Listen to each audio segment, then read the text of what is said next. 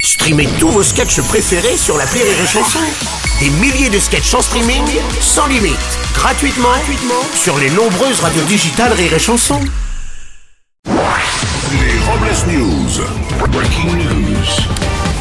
Bonjour, vous êtes sur Rire et Chanson, je suis Bruno Robles, rédacteur en chef des Robles News et de Super Drift, le magazine pour apprendre à laisser de belles traces de pneus.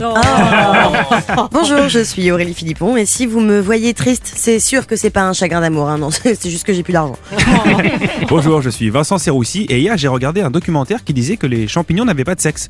L'inverse n'est pas toujours vrai. Ah. Allez, c'est l'heure des Robles News. Les Robles News.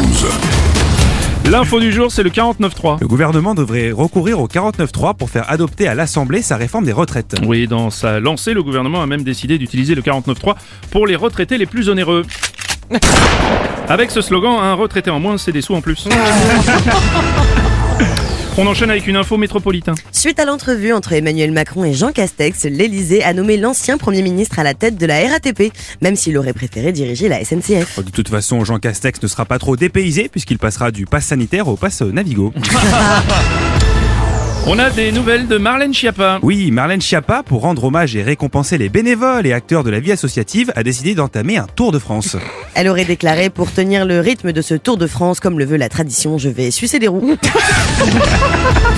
Cela ne nous regarde pas. Maintenant, une info qui va faire moins de bruit. La plateforme de location Airbnb propose une solution pour empêcher les locataires d'organiser des fêtes à l'insu des propriétaires grâce à un détecteur de bruit. L'autre pourra fixer un seuil de décibels à ne pas dépasser. C'est une bonne nouvelle, on évitera à l'avenir ce genre de situation. C'est pas possible, ils vont pas faire ça toute la nuit, on va dormir